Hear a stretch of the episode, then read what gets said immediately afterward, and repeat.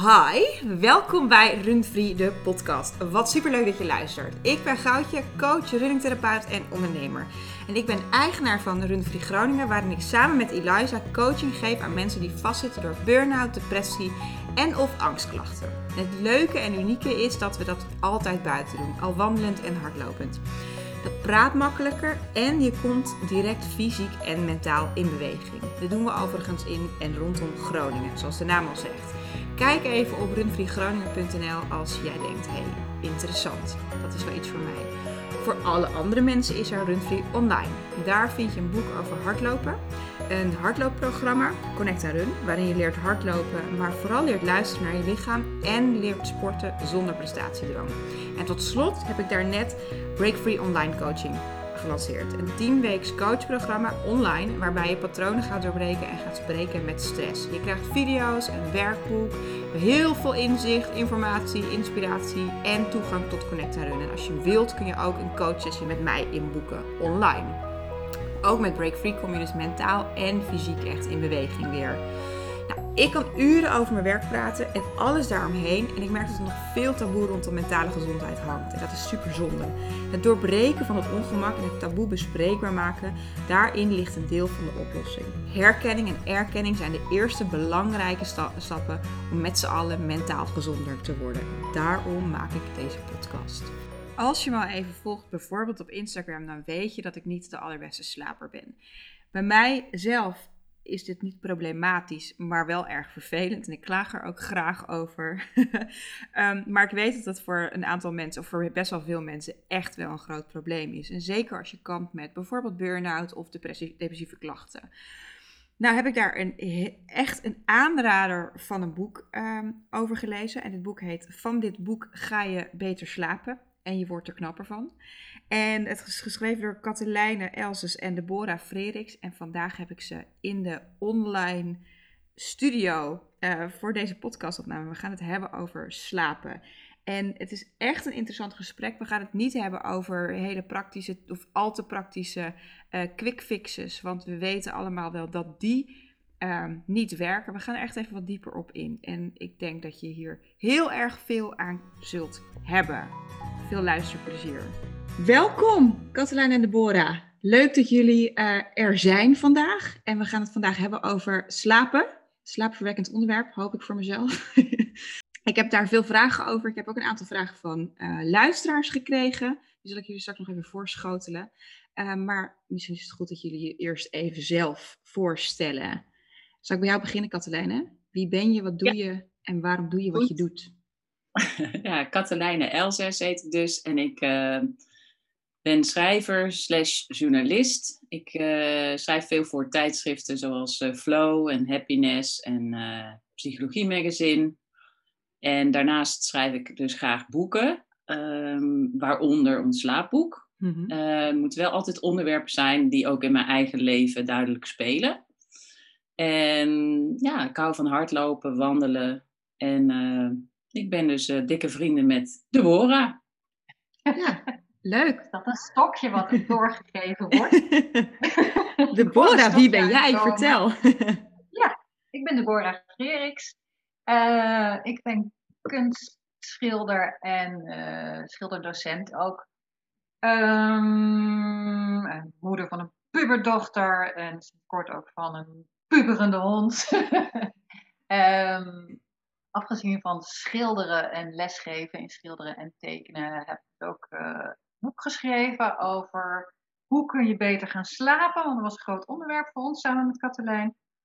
En um, ja, ik hou heel erg van wandelen. Ik hou heel erg van knutselen. Een lekker ouderwets woord, maar gewoon heel toegankelijk. En van theater. Ik heb ook een theateropleiding, een kleinkunstopleiding. Uh, dat is voor woorden tot uh, als hobby heel veel uh, zien als het mogelijk is. Zien en luisteren. Doe ik niet meer zelf, maar blijft leuk. Blijft leuk. warm in het hart. Ja. Fijn. Ik hoop dat het binnenkort weer ook echt kan allemaal. Ja, heel, ja. heel binnenkort, ja. Hoe kennen jullie elkaar? Daar ben ik wel benieuwd naar. Van die uh, kleinkunstopleiding. Dus uh, oh. dat gaat iets verder terug. Um, wij zijn als studenten allebei een uh, kleinkunstcursus gaan doen. Dat vonden we allebei zo leuk dat we ook een uh, ja, wat officiëlere opleiding zijn gaan doen. Maar bij die uh, eerste cursus hadden we elkaar al in de gaten. En uh, vinden het allebei leuk om op het podium te staan en te zingen. Maar we vonden het ook bijvoorbeeld heel leuk om samen een bank te bekleden die dan als decorstuk gebruikt kon worden. Of samen sketches te schrijven. Samen sketches te schrijven, samen liedjes te schrijven, samen te schrijven. Oh, ja. wat leuk. Oh, daar komt het natuurlijk helemaal samen inderdaad. Het schrijven en het creatieve en het... Uh, ja, wat superleuk. Ja, we hebben heel bewust uh, in het boek ook een beetje... Ja, het is altijd een beetje gevaarlijk om te zeggen grappig, want dat maakt iedereen zelf uit. Maar we hebben wel echt stukjes in het boek opgenomen die meer richting de theaterkant gaan dan de journalistieke kant. Dus van, ja, wat speelt er allemaal in je hoofd als je s'nachts, s'nachts wakker ligt? Of wat voor rare dingen ga je doen om te slapen? Hè? Dus er, er moet ook een bepaalde lichtheid zitten in zo'n onderwerp, vinden wij. Ja, dat vond ik ook heel leuk. Want we gaan het zo verder hebben het over het boek. Maar het, het heet dus van dit boek ga je beter slapen en je wordt er knapper van. Nou, ik vond de titel alleen al best grappig. um, en ik vond het heel leuk dat het inderdaad een heel creatief boek is. In de zin van, het is niet statisch van kaf naar kaf lezen, maar er zitten, het leest meer als een, ja, als een tijdschrift of zo. Kan ik het zo zeggen? Mag ik het zo zeggen? Ja hoor, lekker afwisselend. Hè? Interviews afgewisseld met uh, meer informatieve artikelen, maar ook inderdaad met gesprekjes van ons. En, en hersenspinsels van ons. Ja. Heel fijn om er vorm aan te geven waar wij zelf ook uh, uh, heel, heel blij van werden. Waarvan we dachten, ja, ook als je wat minder uitgerust bent, kom je hier, omdat je soms moet lachen of omdat het licht geschreven is, kom je hier toch wel doorheen. En ondertussen steek je toch een hoop op. Dat was een beetje ons streven. Ja, ik denk dat dat wel gelukt is. Ik denk dat het wel gelukt is. um, ja, de boodschap is ook heel goed om altijd te zeggen van we moeten ook de wetenschappelijke onderzoeken erbij halen. Wat is er al bewezen? dus het is wel ook een combinatie van uh, wat is bewezen op het gebied van slapen, maar ook wat hebben wij uitgeprobeerd. Hè? Dus om, om al die dingen te bundelen in een, in een boek. Uh, en een vriendin zei, ja, het is een soort clubhuis voor slechte slapers. ja, dat ja, snap ik wel. mooie, mooie opmerking inderdaad. hey, eerste vraag over slapen zelf. Hoe hebben jullie vannacht geslapen? Ik heb prima geslapen. Fijn. Dat is echt een antwoord waar ik jarenlang naar uitgekeken heb. en nu kan ik het echt van zeg maar de 30 nachten per maand, kan ik het ongeveer 28 keer zeggen. Oh wauw, oh, dat is ook dat is echt heel wel gescoren. Ja, dat is, dat is een 9 en een half, denk ik. Ja, hè? Wel, ja. hè? Ja. Wat heerlijk. Ja. En jij, Katelijne? Ja. Uh, vannacht was heel goed. En de nacht daarvoor was uh, niet zo goed. En bij mij uitzicht dat altijd dat ik uh, tussen twee en vier ergens wakker word. Dat word ik sowieso. En de ene keer eh, ga ik even naar de wc en stap ik in mijn bed en slaap ik meteen door. Uh, maar eergisteren nacht lag ik dus echt wel even wakker. En ja, vannacht niet. Net als Deborah ben ik wel veel beter gaan slapen. Um, maar er zit nog wel eens een nachtje tussen. Hmm, Oké. Okay. Hmm. Nou, goed. en en uh, dat klinkt iets meer als een 7,5 misschien. nee, ik zou echt wel zeggen een 8. Ja? Oh, wauw. Ja. Mooi. Want het is nog, nu is het gewoon af en toe een nachtje. En eerst was het echt wel uh, twee weken per maand, zo ongeveer alle nachten. Ja, dus nu kan ik het ook veel makkelijker accepteren. Ben ik dan ook niet meteen heel moe de volgende dag, maar gewoon, oh ja, dat was een wat mindere nacht. Ja. Het is alleen jammer dat je, ja, dat zullen veel luisteraars wel herkennen, dat als je midden in de nacht wakker wordt, dat je gedachten niet, niet zo leuk zijn, meestal. als je dingen ligt te bedenken, is het niet zo erg, maar ja, het is, wordt toch vaak een beetje zorgelijk. Ja, ja, heel herkenbaar inderdaad. Als ik denk dat, als ik voor mezelf spreek, als ik niet al die gedachten of dat gepieker zou hebben. En het is niet eens vaak over ernstige dingen, maar gewoon het stijf in bed liggen. Als ik dat dan niet zou hebben, dan zou het me eigenlijk niet eens zoveel uitmaken dat ik even wakker zou zijn. Maar het, um, ja, dat maakt het lastig. Heel herkenbaar voor ja. mensen. Dat, uh, ze, ze vinden het wakker liggen op zich niet heel erg, maar wel wat het met je gedachten kan doen of hoe het zaken kan uitvergroten. Ja. Ehm, en, dat, en dat maakt het ook, ook zwaar, alsof je ligt te werken of zo. Niet, niet letterlijk aan je werk, maar alsof je van alles aan het verteren en het ver, ver, ehm, verwerken bent. Uh, waar je bijvoorbeeld overdag niet aan toe bent gekomen, of zoals nu uh, in een crisis, dat je toch een bepaald gevoel kan hebben van hè, waar gaat het heen met de wereld? En dan kan je dat helemaal niet meer relativeren s'nachts. Ja. Maar nou klinkt het een beetje negatief, want ik heb dit dus vrij weinig. Uh, zeker sinds Deborah en ik er samen ingedoken zijn. Dus, dus er valt echt wel wat, uh, nou, er valt echt wel flinke winst te halen. Daar zijn wij van overtuigd. Gelukkig, fijn, gelukkig. waarom, en ik denk dat jullie het antwoord al een klein beetje gegeven hebben, maar uh, waarom schreven jullie dit boek over slapen, Deborah?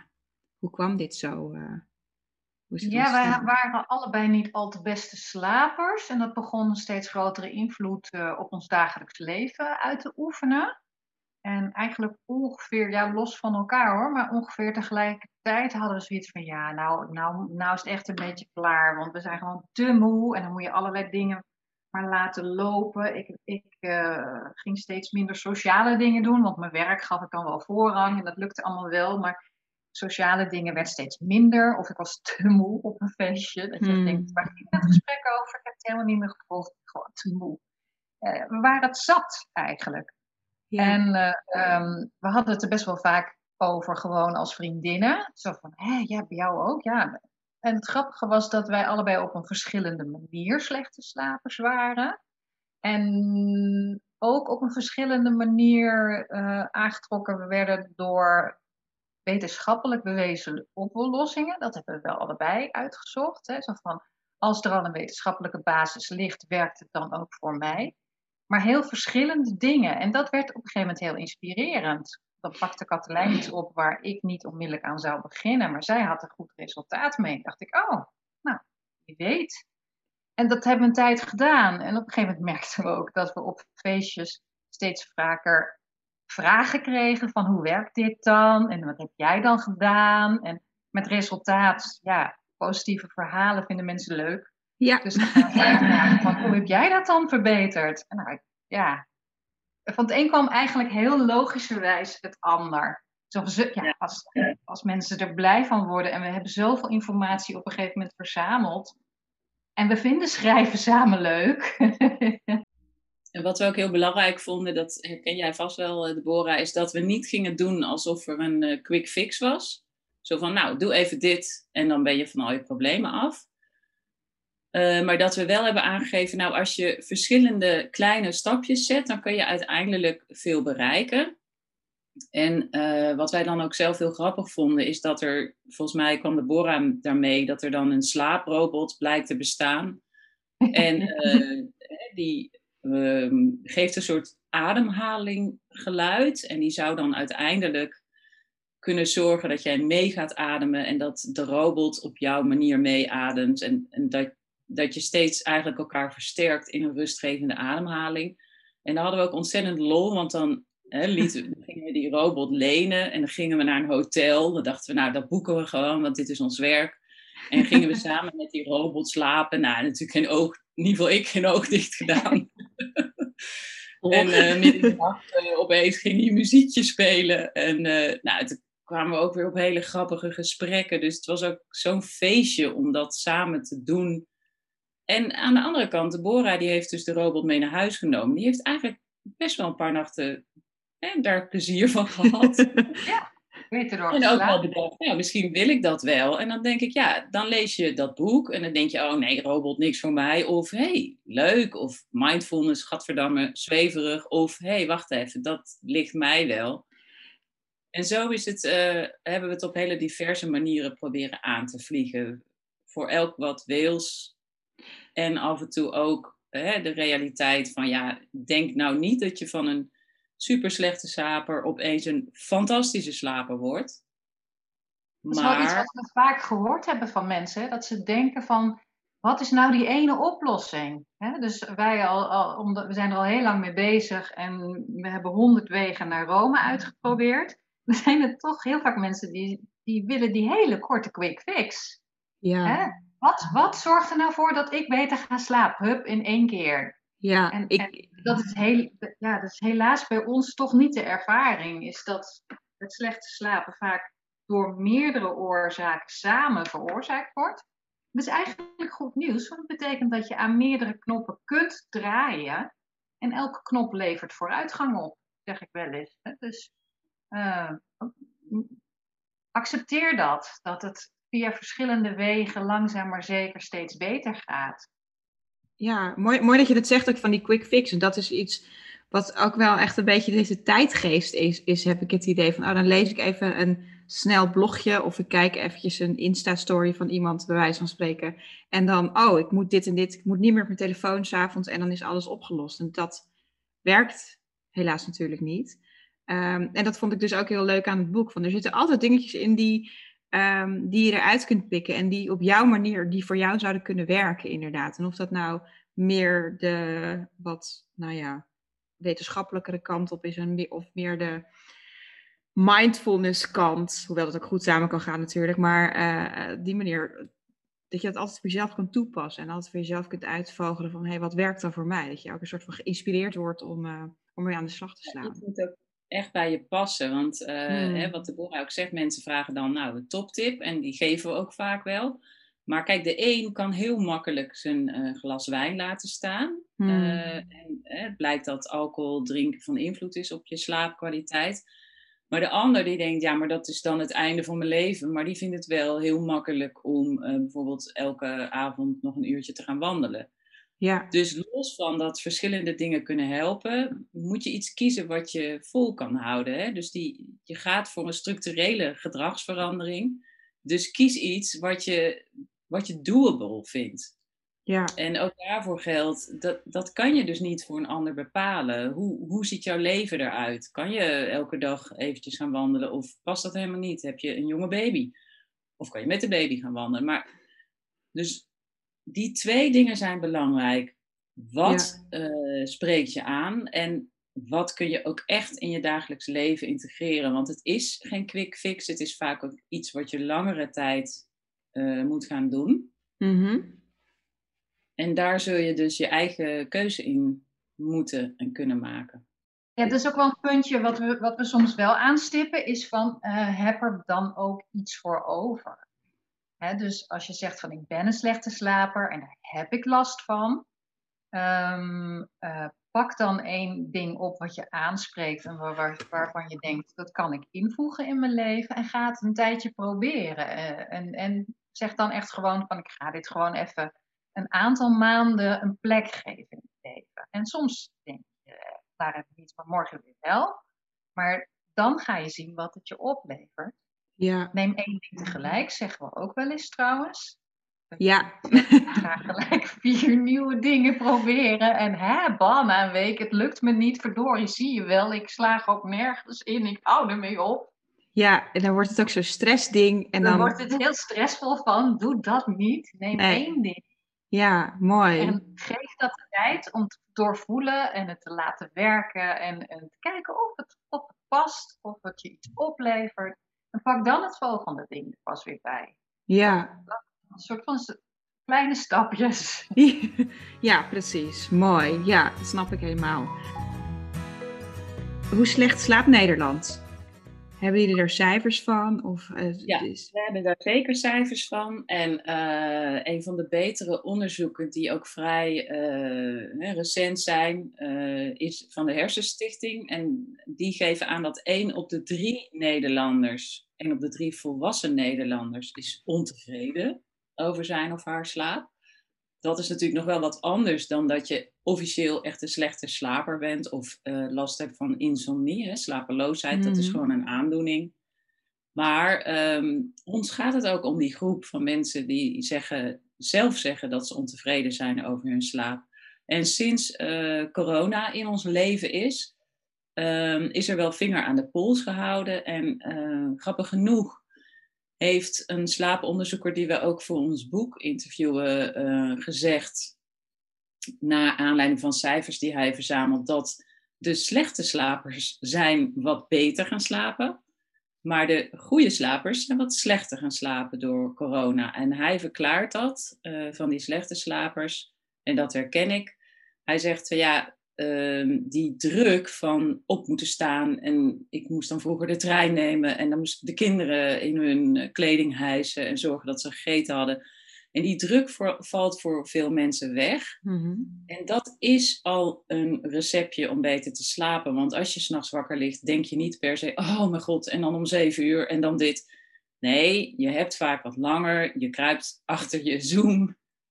En uh, nee, dus dat maakt dat de slechte slapers zijn eigenlijk gewoon minder uh, bang voor dat slechte slapen. Aan de andere kant ja, zijn er natuurlijk een heleboel mensen die meer stress voelen en meer uh, angst voor wat er allemaal om ons heen gebeurt. En dat heeft dus ook weer invloed, misschien, want daar is nog niet een heel duidelijke verklaring voor, op het slapen van de normaal goede slapers. Maar ik merk dus inderdaad, hè, ik zou mezelf nu geen slechte slaper meer noemen, maar iemand met een redelijke slaap, dat voor mij uh, die rust nog wat meer rust in de nacht heeft gebracht.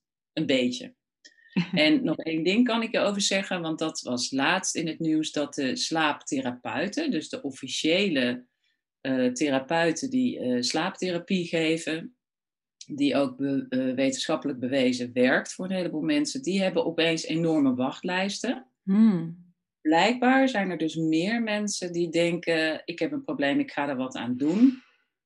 Of voelen meer vrijheid om te zeggen: uh, corona is in het leven, help ik slaap slecht. Hè? Misschien maakt dat de drempel juist wat lager. Er is een externe factor. Ik slaap niet goed, help mij. En het is best moeilijk om te zeggen, help mij. Ja, ja, en wellicht kan het feit dat we allemaal in dezelfde uh, crisis zitten wel uh, wat taboes daarin doorbreken. Maar er zijn dus lange wachtlijsten, wat ook wel weer jammer is. Uh, want die slaaptherapie is een hele goede go-to als je echt een heel serieus slaapprobleem hebt.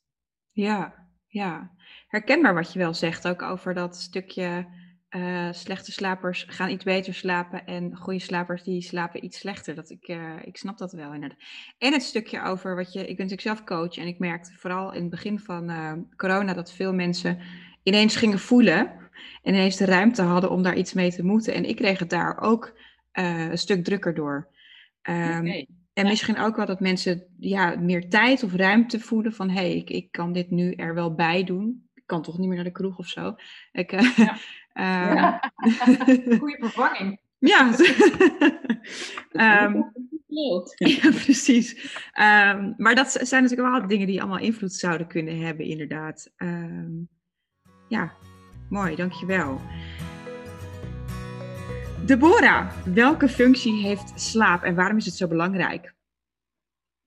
Ja, kort samengevat is uh, slaap belangrijk voor herstel van lichaam en geest, zeg ik wel eens. Het lichaam uh, ligt natuurlijk voor de hand, echt het daadwerkelijke repareren van de slijtage van de dag. Daarom zeggen wij bijvoorbeeld ook als ondertitel, en je wordt er knapper van, want je huid herstelt, je maakt collageen aan, dus je wordt er echt pretty van. Maar dat geldt voor je hele lichaam natuurlijk. Maar het is ook afvalstoffen afvoeren, bijvoorbeeld uit de hersenen. Dus de, uh, je lichaam herstelt uh, gedurende de nacht. Uh, maar het is ook heel belangrijk voor het verwerken van de belevenissen van de dag. En dat zijn dus emoties. Mm-hmm. je, je geeft daadwerkelijk je ervaringen van de dag een plekje. En daarmee schoon je als het ware je gemoed een beetje op, zodat je de volgende dag weer ruimte hebt om nieuwe dingen tegemoet te treden en minder last hebt van de emoties van gisteren. Ja. Dat is een hele belangrijke functie. En je slaat ook je uh, ervaringen op. Dus het is ook nodig om je geheugen van korte termijn naar lange termijn te verplaatsen. Dus als je een studie doet of in je werk dingen leert, maar ook gewoon in interactie met mensen, de dingen die je wil onthouden, daar heb je slaap voor nodig. Anders ben je de volgende dag. Ja. Uh, dus het, zijn, uh, het is echt een belangrijk onderdeel van je etmaal. Ja, ja, mooi. Ik ben ook altijd zelf een groot fan van rusten. En ik weet ook nog vanuit mijn studie dat ik het leerde, maar ook dat ik het zelf ervaarde. Dat ik, als ik beter sliep, dat ik dan ook veel beter um, een tentamen of iets dergelijks kon maken. Of veel beter uh, in staat was om, om dingen te onthouden. En dat is natuurlijk uit heel veel onderzoeken gekomen. En waar ik ook direct aan moet denken, wat jij zegt, ik coach natuurlijk, er zullen ook veel luisteraars zijn die um, een burn-out hebben of hebben gehad of veel stress ervaren. En ik merk soms dat mensen op een gegeven moment in hun herstel um, fysiek weer wat hersteld zijn, maar dat ze dan op een gegeven moment ook wat beter gaan slapen. Maar dat ze dan vaak wel heel heftig slapen, dat ze heel veel dromen hebben. Of dat er dan juist waarschijnlijk wat ruimte komt om inderdaad weer dingen, de gebeurtenissen, misschien wel traumatische gebeurtenissen, een plek te gaan geven of iets dergelijks. Ja, ik zeg wel eens dat het is een soort van achterstallig onderhoud wat dan gepleegd wordt. Hè? Dus als je nog veel hebt rondslingeren aan ervaringen en, en, en dat moet nog tijdens je slaap een plek krijgen. Dat hoor je vaak inderdaad, mensen dan een tijdje lang heel heftig dromen. Ja. Ik, Vind wel, ik vond het wel heel interessant om uh, te zien dat ze ook met MRI-scans kunnen aantonen dat het ook echt letterlijk gebeurt. Hè? Wat wij zeggen, je, je geeft het een plekje mm s'nachts. Dus als je een, een emotionele of uh, gestreste ervaring hebt overdag, dan is een bepaald gedeelte van je hersen dat is actief. Dat zien ze oplichten in de scanner. En ze kunnen aan de mate van oplichten ook zien hoe heftig het voor je is. Mhm. Als je nou nacht goed slaapt en je haalt die herinnering terug, dan zie je dat het op een ander plekje actief wordt en veel minder heftig. Dus het is letterlijk, heeft het een plekje gekregen en het is minder heftig. Als je nou niet goed slaapt, dan zien ze dat hetzelfde gebied als tijdens de ervaring zelf actief blijft, de dag erna, en even heftig. Ja. En als je daarop doordenkt, verklaart het ook soms waarom, als je zo slecht slaapt, waarom je met zoveel rauwe emoties blijft rondlopen. Want ja, het, het, het is als het ware niet in de archiefkast verdwenen, maar het slingert nog de hele tijd om je heen en het blijft even heftig. Ja. Uh, het, het vertroebelt echt je ervaringen van de dag. Lastig is natuurlijk, Goudje, en dat zou je ook wel ervaren, dat mensen met een burn-out of een depressie, die uh, slapen vaak slecht. En als je mm -hmm. slecht slaapt, maakt dat de kans op burn-out en depressie groter. Ja, ja dat is dus een enorme lastig, ja. lastige cirkel inderdaad. Ja. Een lastige cirkel om te doorbreken. En uh, ik merkte zelf ook dat uh, in de tijd dat ik slecht sliep, dat ik gewoon veel meer sombere gevoelens had. En uh, wat ook aangetoond is, je wordt je, wordt je kan makkelijker problemen oplossen als je goed slaapt. En al die kleinere en grote problemen die in je hoofd spelen als je depressief bent of een burn-out hebt, je ziet dus ook minder oplossingen. Mm -hmm. ja. En gaat dat eenmaal, eenmaal dat balletje een beetje rollen, ga je iets beter slapen. Hè, dat onderdeel over dromen, dat wist ik niet, maar dan merk je dat je dus ook wat makkelijker relativeert, maar ook wat makkelijker oplossingjes vindt. Of tegen jezelf kan zeggen, ja, dit is nu even vandaag, maar morgen zal alles er wel anders uitzien. Maar slechte slapers komen dus vaak ook uh, in een sombere toestand terecht, wat ook weer maakt dat ze nog een stukje slechter gaan slapen. Dus het is wel een cirkel die je moet doorbreken. Soms heb je daar wat hulp bij nodig. Ja, het is heel herkenbaar wat je zegt. Dat zie ik natuurlijk bij enorm veel mensen. Die komen dan met uh, vragen bij me van ik wil graag leren loslaten en het blijft maar. Terwijl ik heel vaak denk, ja, maar als je uitgerust zal zijn, zul je zien dat, of uitgeruster, laat ik het zo zeggen, um, dan zul je zien dat de wereld er echt een stuk anders en zachter uitziet dan ja, uh, op dit moment. Ja. En uh, ik denk dat dat ook heel erg te maken heeft met het stukje dat als je weinig slaapt, dat je lichaam de hele tijd, de hele dag bezig is je wakker te houden en alert te houden, waardoor je in die vecht-vluchtmodus de hele tijd blijft waarin je natuurlijk gewoon niet goed kunt nadenken. En door die alle gestreste mensen. Andersom ben ik ooit begonnen met een eendaagse slaapworkshop. En daarin werd ook heel duidelijk uitgelegd. Uh, dat is dan niet per se wetenschappelijk bewezen. Maar die man die gaf al jaren slaapworkshops. Hij was overigens zelf een yoga-docent. Heel leuk.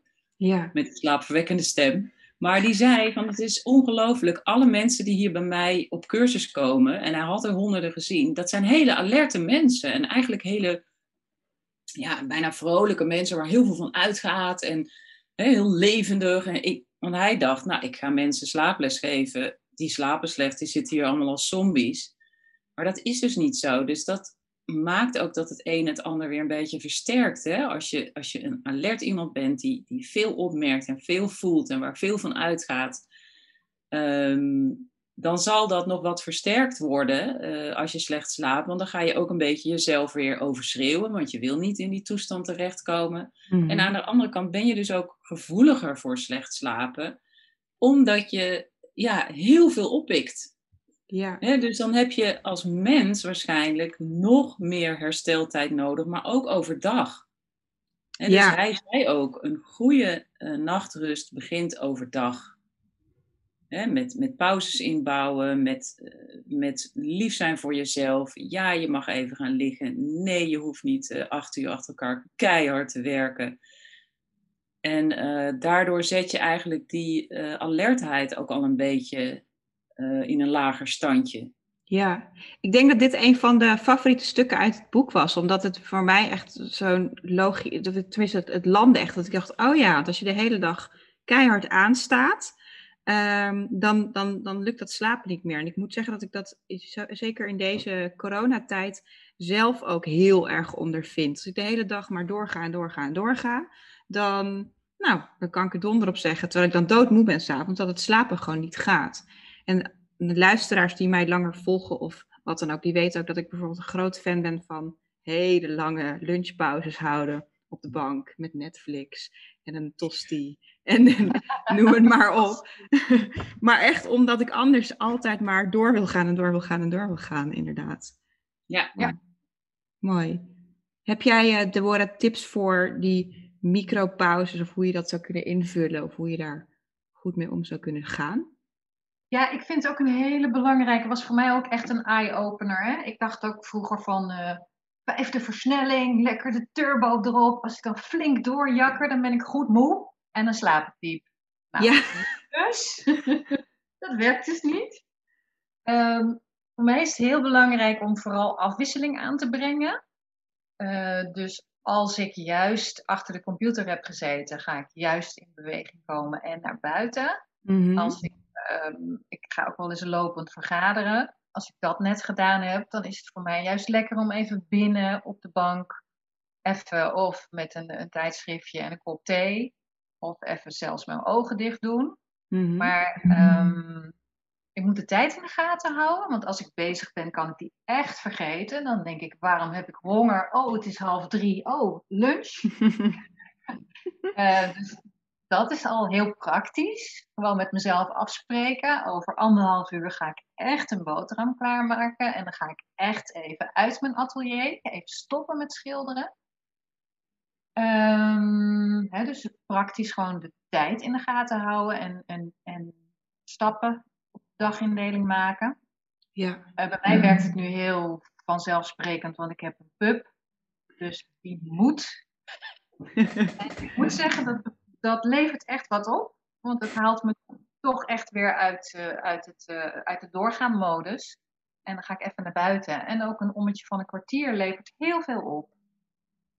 ja. Dus eh, het kan ook een kwartier zijn, hè, dat je echt even of je oog dicht doet op een rustige plek en even naar je ademhaling gaat. kan heel veel opleveren. Ik vind het vooral moeilijk om eraan toe te geven. Ik weet dat het me veel oplevert, maar als ik eenmaal aan het gaan ben, om dan echt te stoppen, dat, is, dat, is, dat blijft gewoon een teerpunt, zeg maar. Ja, herkenbaar wel. Ook al hou ik van lauw- lange pauzes, herkenbaar. Katelijn, Ja, wat wil jij zeggen? Ja, ik wou nog toevoegen dat ik eh, ook van iemand hoorde, en dat probeer ik ook wel eens eh, te doen in mijn schrijflessen. Hè, na, na 40 minuten, drie kwartier, gewoon even 10 eh, squats, 10 jumping jacks. En daar hoef je dan niet helemaal voor naar buiten. En hè, dan zet je even oh, je, je, je hele lichaam weer even aan en je beweegt. En je hebt ook even afstand van je beeldscherm. Dat zijn dan de echte Mhm. En in de eh, lunchpauze probeer ik ook altijd wat langere pauze aan te eh, brengen. En wat ehm, eh, die man, Rob de Ron van de slaapcursus, zei, was eigenlijk: je kan het beste aanhouden. Je weet wel hoe lang je goed kan focussen. Hè, dus bijvoorbeeld een half uur of drie kwartier leg ik dan ook echt mijn telefoon helemaal weg. Mhm. En dan ook echt even een harde break. Maar die hoeft dan helemaal niet zo lang te zijn. En dan op een gegeven moment ga je natuurlijk voor je lunch een wat langere pauze. En eh, hopelijk naar buiten. Want buitenlucht en licht helpt enorm. Dat weet jij ook als wandelcoach. Mhm. Eh, maar je hoeft er niet zo'n enorm ding van te maken. Hè? Tien kniebuigingen kan ook al een, een, een, hele andere staat van zijn. Je moet eigenlijk vooral zorgen dat je dag niet helemaal hetzelfde is. Hè? Dus uh, hoe grijzer je dag, daar kun je ook slecht van slapen. Het gaat ook om die afwisseling. Ja, inspanning, ontspanning, inderdaad. Want van inspanning ga je natuurlijk ook echt uit je hoofd. En als je continu achter je pc zit, dan, dan verander je op een gegeven moment... Ik maak er gebaren bij, maar dat ziet natuurlijk niemand. Um, verander je natuurlijk alleen maar in je hoofd en bungelt dat lichaam er maar een beetje bij. En is het ook heel lastig, uh, wat Deborah ook zegt, heel lastig om nog eigenlijk naar die signalen die je lichaam wel degelijk geeft, uh, daarnaar te luisteren. Dat is een goede tip om daar inderdaad kunstmatiger ook een, uh, een wekkertje voor te zetten. Of het nou na drie kwartier is of gewoon op lunchpauze. Of een pup te nemen die zich vanzelf wel meldt. ja. De, uh, hoe heet het, honden die kunnen ook heel goed luisteren naar hun lichaam. Dat vind ik altijd. Ik heb zelf ook een hond en die, nou, om half één wordt hij onrustig, want dan vindt hij dat hij moet eten. Zo bijzonder dat ik denk, hoe kan hij dat nou weten? Maar altijd weer. Ja, ja, stipt inderdaad. Mooi is dat, hè? Een heel hoofdstuk heette Waarom lijkt s'nachts alles zwaarder? Wie wil deze vraag beantwoorden? Ja. Nou ja, degene die dat hoofdstuk heeft geschreven, uh, dat ben ik in dit geval. Uh, ja, ik vond dat een heel interessant fenomeen. Dat uh, dingen die voor mij overdag best behapbaar waren. bijvoorbeeld, mijn zoon gaat nu blijven zitten. Nou, dat, overkomt, dat overkomt de beste. Hmm. Die konden dan s'nachts een soort horror scenario worden van... Oké, nu blijft hij zitten. Dan gaat hij zijn school niet afmaken. Nou, in mijn hoofd was hij al dakloos en uh, zou hij nooit meer een baan krijgen. Allemaal helemaal niet waar natuurlijk. Maar s'nachts blijkt je uh, prefrontale cortex niet helemaal wakker te zijn. En dat is het gebied in je hersenen wat ook je emoties reguleert. En dat gaat dus met je aan de loop. Ehm, en daarna, dat is dus een beetje wat harder feit. En daarnaast is het het feit dat er weinig afleiding is in de nacht. Uh, dat je niet even tegen iemand aan kan praten, et cetera. Dus uh, letterlijk en, en figuurlijk maakt de nacht dingen zwaar en donker. Ja. Um, en om daarbij van vandaan te blijven, uh, ben ik heel blij met een oefening die Deborah heeft opgesnoord. Oh. Waar ze waarschijnlijk straks wat meer over vertelt. Um, en hebben we nog meer uh, oefeningen in het boek gezet die niet per se leiden tot opeens acht uur nachtrust, maar wel wat kun je doen als je wakker ligt, waardoor je niet in die neerwaartse spiraal raakt en verstrikt raakt. Ja, wat, wat, waar we ook mee begonnen, hè, dat je inderdaad, het wakker liggen aan zich is niet zo heel erg. Alleen het zo, in mijn geval in ieder geval, verstijfd wakker liggen met allerlei doemscenario's of bij mij terugkerende dingen die ik maar blijf herhalen, want anders vergeet ik het straks, dat ik gewoon een agenda heb. Uh, ja, dat... Mij heeft het ook wel geholpen om echt te zeggen tegen mezelf, geloof het niet. Het is nacht. Het is hmm. niet waar. Ja. dus uh, dat probeer ik dan ook, ook echt actief tegen mezelf te zeggen. Wat, wat mij ook wel helpt is als ik uh, regelmatig wat aan mindfulness doe. Hè, dus, dus korte meditaties. Dat ik uh, soms midden in de nacht kan kiezen om een bepaald zijpad niet te nemen. Ja. Ja, oké. Mijn zoon blijft misschien zitten. Ik ga hier niet verder over nadenken. Ik neem dat pad niet. Hè? Dus een, bepaalde bewust, een bepaald bewustzijnsniveau waardoor je een keuze krijgt. Dat is best moeilijk. Zeker mhm. omdat dus die prefrontale cortex het niet zo goed doet. Maar ook dat heeft mij geholpen uh, om zeker af en toe een nacht uh, weer sneller in slaap te vallen in plaats van uh, hè, die, die put in te gaan. Ja, ja, mooi. Wat dan, uh, wat, goed dat je daar gewoon dan op, of gewoon, maar dat je daar op een gegeven moment op, kunt terug gaan vallen. Als je ja. ook vaker, vaker oefent, inderdaad. Ja, wel weer wat Deborah zegt, hè? je moet er wel wat voor doen. Ja, precies. Dat, dat is het ook vaak, ja. We zeggen ook wel eens van, eh, leg voor jezelf een soort van, langzaam maar zeker, een soort van verzameling aan. Hè? Van, probeer een oefening uit, een, bijvoorbeeld een, een, een ademhalingoefening. Probeer die een aantal keren uit midden in de nacht. En, en geef hem een waardering. Hij past bij me, het werkt soms. Oké, die gaat in mijn verzameling. En een andere oefening, uh, hè, een visualisatie of een ademhalingsoefening, of juist eruit gaan met je benen omhoog liggen. Er zijn heel veel verschillende soorten oefeningen. Ja. Maar maak, maak er voor jezelf een soort verzamelingetje in je hoofd, waarvan je weet, daar kan ik op terugvallen. En dan kan je ook per nacht kijken van, oh, ik ga nu even deze proberen. Um, die werkt meestal wel aardig, verzet mijn zinnen, ga ik niet de somberte in. Probeer dingen uit en maak een verzameling, zodat je dat achter de hand hebt. Het idee helpt al. Ja. Als je een aantal oefeningen weet uit ervaring, die doen het soms bij mij heel goed. Um, en het helpt je daadwerkelijk. Ja, ja. Weet je nog, Deborah, dat we begonnen met dat jij je schoenenkast s'nachts opnieuw lag te ontwerpen? Ja, om weg te blijven van de, van de uh, piekeronderwerpen uh, heb ik een tijd lang praktische dingen bedacht. Oh. Dus dat is uh, emotioneel zwaar. Mm-hmm. Ik heb een schoonenkast met veel losse schoenen en dan moet ik altijd lang zoeken naar de tweede schoen in de berg kan ik die ook anders organiseren?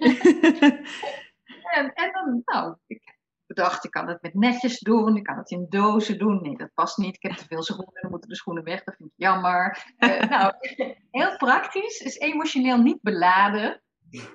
Op een gegeven moment ook, ook echt een hele goede oplossing verzonnen midden in de nacht. Heel goed georganiseerd. Ja. Maar ook een keuze om te denken: heb ik een onderwerp wat emotioneel helemaal niet beladen is? Hè? Dus in ons boek hebben we als voorbeeld: bedenk nieuwe kledingcombinaties. Ja. ja. Is emotioneel niet zwaar. Hè? Ja, slim. Word je misschien zelfs wel blij van. Um, nou ja, zo. Ook een mogelijkheid. Ja, wat goed. Wat, een, wat een goeie. Hey, en uh, had, net, had het net over dat jij een tip zou hebben voor specifiek uh, dat stukje over die prefrontale uh, cortex. Prefrontale cortex. Nou ja, ik ben op zoek gegaan. ik, ik heb een, lichte interesse in, in wetenschap. Mm -hmm. Of er ook een manier van denken bestaat die daadwerkelijk actief het slapen bevordert. Ja. Uh, dat blijkt zo te zijn. Oké. Okay. Uh, eh, dus er is een, een, een Canadese neuroloog van de universiteit die heeft uitgezocht hoe denk je nou vlak voordat je in slaap valt? Is dat mm. anders dan de rest van het etmaal? Ja, dat is anders dan de rest van het etmaal. Als we nu met een oefening op dezelfde manier gaan denken, hè, zo anders, mm-hmm. als vlak voor het slapen van, val je dus inderdaad sneller in slaap. En dat is de alfabetoefening. Dat is een leuke oefening. Het is een oefening waarbij je, um, je dingen gaat visualiseren zonder logica, zonder dat er een betekenis aan vastzit. Maar je, gaat een, uh, je neemt een letter van het alfabet, uh, ik noem maar wat letter T, en dan kies je een woord. En dat is dan uh, het woord trui. Ik noem maar een voorbeeld. En dan ga je een trui voor je zien. Wat voor hals? Een veehals, ronde hals, boothals. Um, wat voor kleur? lange mouwen, et cetera. En als je dat plaatje af hebt, dan neem je het volgende woord met dezelfde letter. En dan he, zitten er een aantal voorwaarden aan. Maak er geen verhaaltje van. Mm-hmm. Dat is belangrijk. dus gewoon weer een plaatje voor je gaan zien. Neem geen woorden waar je emotioneel van slag van raakt. Dus als je ergens heel bang voor bent, hè, spinnen, ga geen tarantula visualiseren. Of, of, iets met je familie of iets met je werk. Hè. Doe dat vooral niet. Niet emotioneel beladen. Um, en als je zo'n rijtje woorden hebt gevisualiseerd, dan val je dus daadwerkelijk sneller in slaap. Omdat het hetzelfde is als je van nature denkt vlak voor het slaapgaan. Wat grappig. Ja. Want weet je waar ik nu aan moet denken? Is dat ik soms inderdaad, als ik vlak voordat ik in slaap val, zeg maar, dat, dat, dat, dat momentje, zeg maar, dan inderdaad, dan denk ik wel eens aan hele random dingen, die gaan dan helemaal in, aan de haal met me. En dat is dan, maar het betekent eigenlijk niks. Eigenlijk nee doe je dit een soort van kunstmatig dan? Dit ga ik sowieso proberen. Ja, het is ook heel leuk uh, met fruit. Vind ik zelf. Want, uh, ik, ik, probeer dan altijd weer een nieuw thema. En dan kom je dus gewoon... Ik vind het ook heel lekker om gewoon bij de A te beginnen. Dus A, aardbei. En ik ben dan vrij snel ook, hè, ik ben misschien niet zo visueel ingesteld, dus ik ben dan vrij snel dat ik denk, oh wacht even, er moet iets nieuws. B, banaan. C, citroen. En dan uh, D, druif. En dan E is altijd heel lastig. Nou ja, en, weet je, en dan ga ik maar weer door naar de F, de fruitmand. Maar het grappige is, als je ook een thema neemt, dan kan je hem dus ook weer hergebruiken. Want de volgende keer doe je het uh, met, weet ik het wat, vakantieonderwerpen of artikelen. En um, nee, wat, wat, wat wel, wel ingewikkeld kan zijn, is juist om daarbij te blijven. Dat is natuurlijk eigenlijk een soort mindfulness ook. Ja, en um, in mij bevalt het dan prima om, uh, om zo'n thema te hanteren. En fruit is natuurlijk uh, totaal niet emotioneel voor de meeste mensen. Nee. Um, dus ik doe hem ook nog steeds. Terwijl we hebben dit boek uh, echt al wel wat langer in de stijger staan. En met veel plezier gebruik ik hem nog. Het is een beetje de moderne versie van uh, schaapstellen. Daar moet ja. ik aan denken. Maar schaapstellen is zo saai dat ik daar... Dit, is, dit is wat, heeft wat meer jeu. Maar ook wat meer visualisatie uh, uh, ja. kracht nodig, inderdaad. Leuk. Wat een mooie tip. Hebben jullie zo nog echt drie of twee of één praktische tips waarvan je zegt: hey, dit, dit is echt iets um, echt belangrijk? Nou, ik heb zelf uh, het idee, en dat herkennen we ook wel aan uh, praatjes die wij willen schrijven in het land of reacties op het boek, dat mensen, uh, ja, vooral door het piekeren eigenlijk nog slechter slapen. Mm-hmm. En um, ik heb ook daarover een hoogleraar gesproken en die heeft een piekermodule ontworpen. Uh, die staat ook in het boek sowieso, ook, ook de alfabetoefeningen en zo. Al die dingen die we noemen staan in het boek. Als je daar mm. meer over wil weten of het nog niet helemaal snapt. Maar die piekermodule heeft hij ook onderzocht en maakt dat mensen uh, minder piekeren. Komt vooral doordat ze een vast moment in de dag kiezen. Mm-hmm. Uh, dan uh, hun gedachten ontwarren, vaak op papier. Mij helpt dat enorm om dat op papier te doen, maar ik ben een schrijver. Hè? Mm. Dat geldt misschien niet voor iedereen. Maar je richt dus een moment in waarop je zegt: Oké, dan gaan we nu piekeren. En dat doen we dan s'nachts niet. Sowieso heb je al een heleboel dingen doorgeploegd, waardoor ze s'nachts minder snel terugkomen. Maar andersom kun je dus ook s'nachts zeggen: uh, Nee, daar gaan we nu niet aan beginnen, want morgen om 1 uur is het piekerkwartier. Dan ben je de eerste, maar nu niet. En dat uh, piekeren kan je ook zeg maar, met andere schrijfoefeningen vrij aardig ondervangen. Dus uh, hè, er is een bekende Amerikaanse scenario-schrijfster, die heeft het over de morning pages. Dat zijn 750 woorden waarin je echt leeg loopt op papier. Mm-hmm. En uh, zonder enig filter alles opschrijft wat in je opkomt. En dat soort dingen kunnen de piekeraars onder ons helpen. Ja. ja.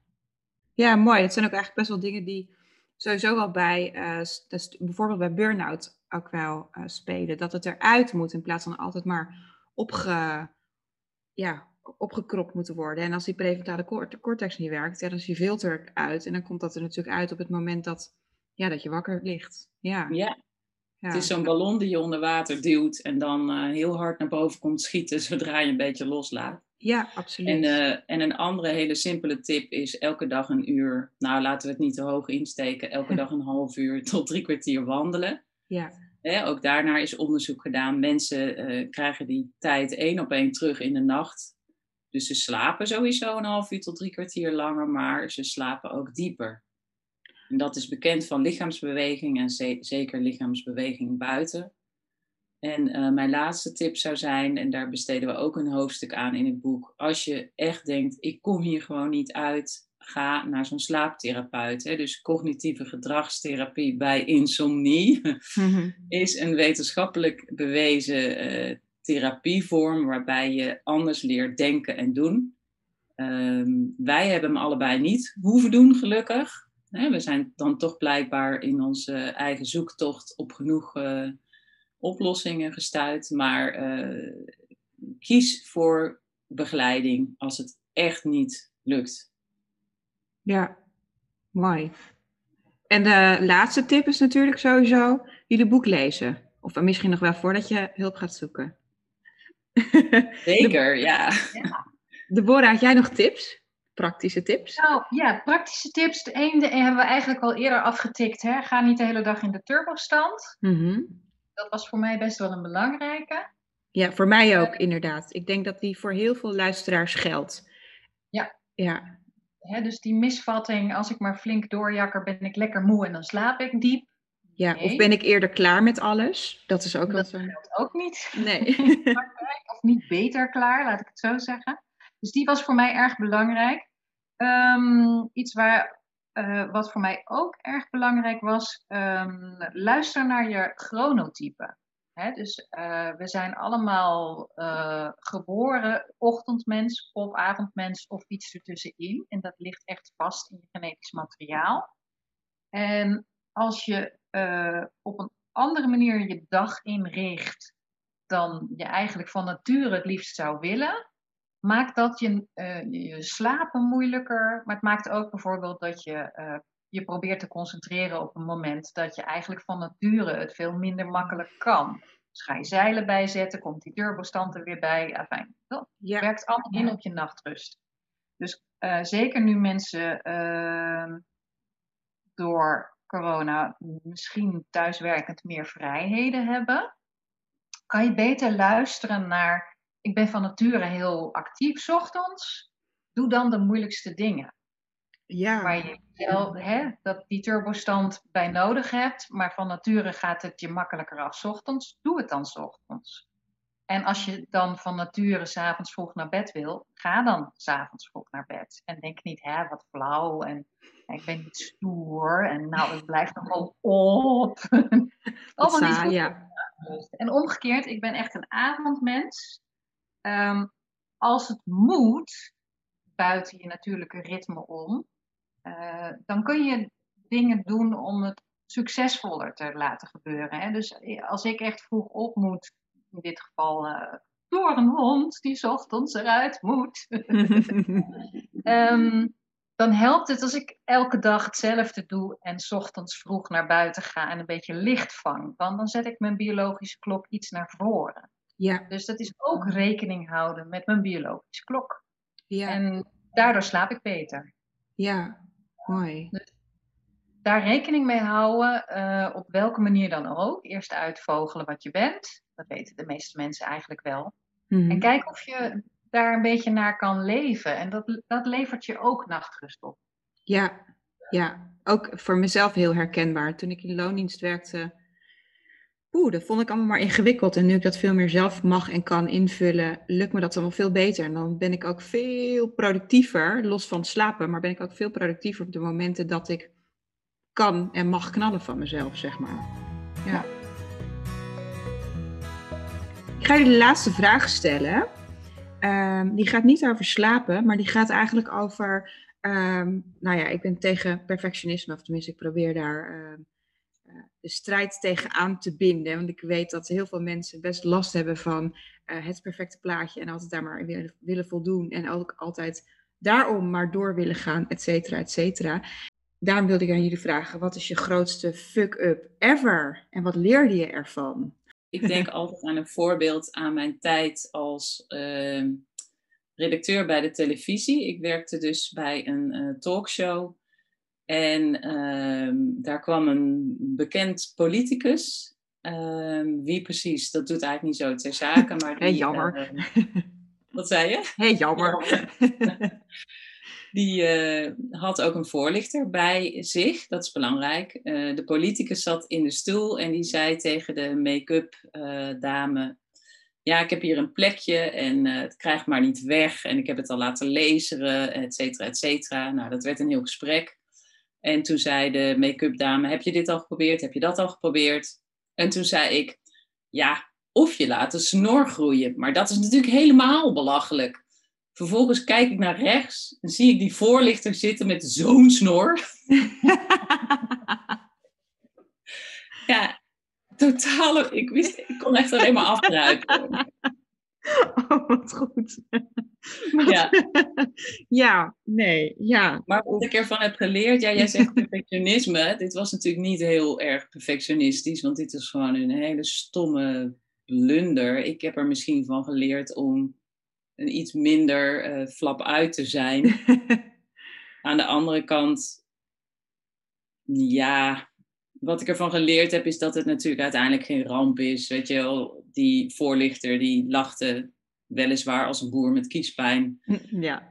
Maar die dacht gewoon waarschijnlijk, nou ja, dit meisje heeft geen smaak. Mijn snor is hartstikke mooi. Precies, dat hopen we dan maar inderdaad. Nou ja, wat je daarvan kunt leren is inderdaad dat het inderdaad niet het einde van de wereld is. Want ik kan me best voorstellen dat het op dat moment best wel even pijnlijk kan zijn. Sorry, maar... Ja. Nee hoor, ik heb gewoon nog jaren bij dat programma gewerkt. Oh, en, uh, het is niet ontslagen, geen uh, dakloos. nee. nee. nee. En ik hou nog steeds niet zo van snorren. Nee. Oh god, zul je zien dat er allemaal luisteraars met snorren luisteren. je persoonlijke voorkeur, dat maakt helemaal niet uit. Sorry, alle besnorde mensen. je luisteren meestal voornamelijk vrouwen, dus uh, dat zal okay. schelen. Deborah, heb jij inmiddels iets bedacht? Of, is het, uh, of laat je me aan je ja, voorbij gaan? Ja, uh, ik heb wel een verzameling aan, aan flap uitgedrag ook. oh. um, ik zat eigenlijk in een andere richting te denken. Ik heb um, uh, voor, voor tv ook een tijd lang geïnterviewd. En um, daar kreeg ik op een gegeven moment coaching in. En dan heb je verschillende stijlen met interviewen. En eentje die mij erg aanspreekt, maar dat is een beetje ook mijn opvoeding, is uh, warm en empathisch overkomen, zodat mensen lekker gaan vertellen. Mm-hmm. Uh, dus ik had op een gegeven moment een gast en ik stak bij haar in met een heel warm bed creëren. Zo van, ik dacht, dan gaat ze lekker vertellen. Maar dat deed ze niet. ze ging niet lekker vertellen. En um, waarom ik het niet goed deed, was dat ik alleen maar nog vriendelijker probeerde te kijken. En nog meer haar uh, soort van complimenten gaf. En uh, ik bleef op dat ene paard wedden. Oh, Want dat, ja. dat was zo mijn opvoeding. Hè? Als je vriendelijk ja. bent, zijn mensen vriendelijk terug. Maar bij deze mevrouw dus niet. En ja. pas helemaal aan het eind, toen ze bijna geen tijd meer had, werd ik op een gegeven moment geïrriteerd en gaf ik haar een soort van sneer. En toen begon ze over zichzelf te vertellen. en dat was voor mij best wel leerzaam, dat ik dacht, ja, je kan dan wel denken, dit is een hele goede formule en daar voel ik mezelf heel prettig bij. En dit is mijn paard, daar wed ik op. Maar zo nu dan moet je op een paard wedden wat je zelf niet zo comfortabel vindt, waar je niet zo goed in bent. En dat levert dan wel wat op. Wat een goeie, ja, inderdaad. En het maakt je soms ook heel star als je denkt, dit werkt. Ja, ja. dit moet toch werken? Vorige keer werkte het. Ja, ja andere mevrouw, andere tactiek. Mag ik jullie heel erg bedanken voor dit gesprek en voor uh, de leuke informatie en uh, het wegblijven van quick fixes. uh, waar juist wat, wat dieper erop ingaan. En ik denk dat het heel waardevol kan zijn voor mensen die slecht slapen, maar in de toekomst wel graag weer beter willen slapen. Heel erg bedankt. Oh, graag gedaan. Leuk. Je bent onze ideale lezer, Goudje. Ja. Oh, fijn. Je hebt het helemaal begrepen. fijn. Ik zal mijn best doen om vanaf nu ook alleen nog maar heel goed te slapen. ja, ja dat, dat is wel een voorwaarde. Is je gegund. Het is je gegund. Ja. Fijn, dank je. En al je mensen die je behandelt ook natuurlijk. Ja, dankjewel, dankjewel. Heel erg bedankt voor het luisteren. Ik hoop dat jij net zoveel geleerd hebt als ik en dat je het ook een leuk en interessant gesprek vond. Mocht je meer willen weten um, of, en alle andere tips willen lezen, ga het boek halen bij je lokale boekhandel. Van dit boek ga je beter slapen. Ik pitch hem gewoon nog één keer, want ik ben dus heel enthousiast. Dat heb je wel in de gaten. Ken je meer mensen die niet goed slapen? Deel dan deze podcast met ze. Of deel je deze podcast op Instagram Stories. Tag mij, um, het goudje runfree. Zo maken we meer impact, zo maken we mentale gezondheid um, bespreekbaarder. En ik denk dat we daar wel behoefte aan hebben in deze wereld. Dankjewel voor het luisteren en over twee weken komt er weer een nieuwe podcast online. Doei doeg!